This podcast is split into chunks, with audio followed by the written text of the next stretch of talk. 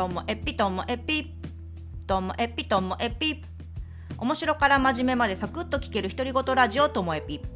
こんにちは皆さんお元気でしょうか？まあ、今日はですね最近のお笑いのニュースからまあ、自分の感じたことをお話ししたいなと思っております。私ほらニューヨーク好きじゃないですか。でニューヨークがあの好きな芸人ランキングで今年も1位を獲得しました。去年1位になってえなんでニューヨークが？みたいな感じで 割となんか話題になったんですけど今年の1位はもうそんなに話題になってなかったんですよね。でニューヨークが1位になる前ってずっとサンドイッチマンが1位で。でサンドイッチマンが1位の時ってそのランキングの信憑性についてなんて話題にならなかったのにこうニューヨークが去年1位になった時に何そのランキングみたいな話になったんですよね。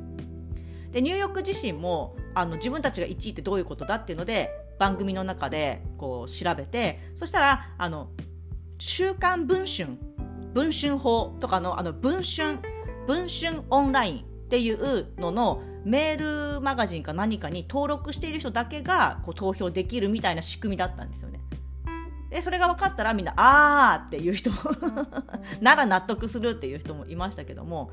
そうなんですね視聴率の調査とかみたいにこう全国まんべんなくとかどの世代もまんべんなくっていうような抽出の調査ではなくってあるカテゴリー文春オンラインっていうカテゴリーの中に属する人だけの投票だったんですね。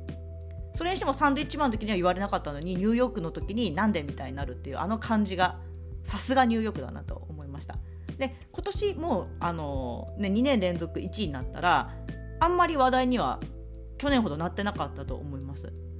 まああのそれを知ったニューヨークファンが、ね、メルマガ登録してそして投票した今年についてはそういう組織票っていうのは可能性ありますけど去年の1位はそういう組織票ではないんでね。去年の1位の方がなんか信憑性ある気がしますけどね。でそのニューヨークってその時もそうだし常になんかね何かやったらすぐ賛否両論が起こるんですね。賛否の「ピ」が多いかな。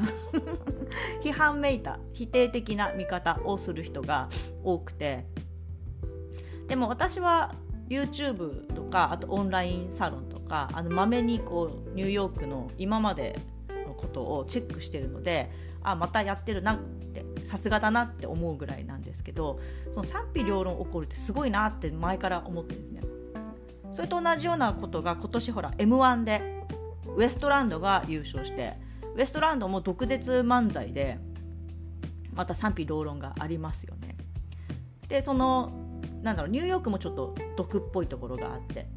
でニューヨークとウエストランドのなんか対談みたいのも YouTube で見た時あるんですけどまあやっぱりなんか、うん、いい感じなんですよね。その、うん、エッジが効いてるちょっとトゲがあるあの感じが、うん、いいなと思ってて。でそのああいう風に何かやってうんと賛否が起こるって言うってことは相手の中にあの残ったり相手がそれについて考えてるってことですよね。私の考えてるっていうのがすごいなと思ってて私自身あの会議で発言するんですけどとかあとは、うんと、普段接してない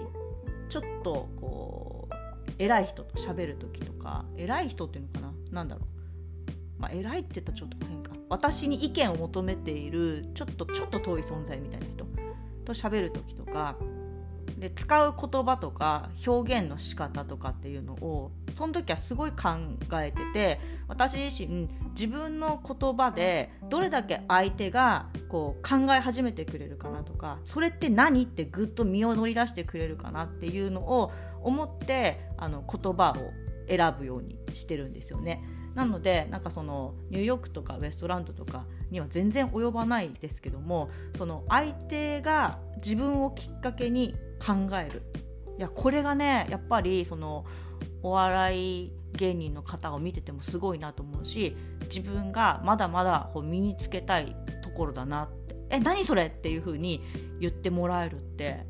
すごいなと思いますで実は今日もこの後午後からそういう会議があって自分が発言する場面がある予定なので今からどういう感じで言ったらみんなが「何それ?」特にオンラインの会議なのであの食いついてもらわないと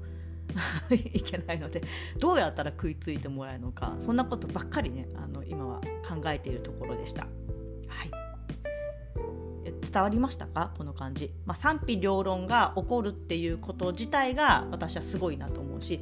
それって相手が何かを感じて何かを考えるってことだから自分の言葉とかでなんか相手が考えてくれるってすごいことそれ自体がすごいことなのでっていうそんな感じです。今日も最後までお聴きいただきましてありがとうございました。さようなら。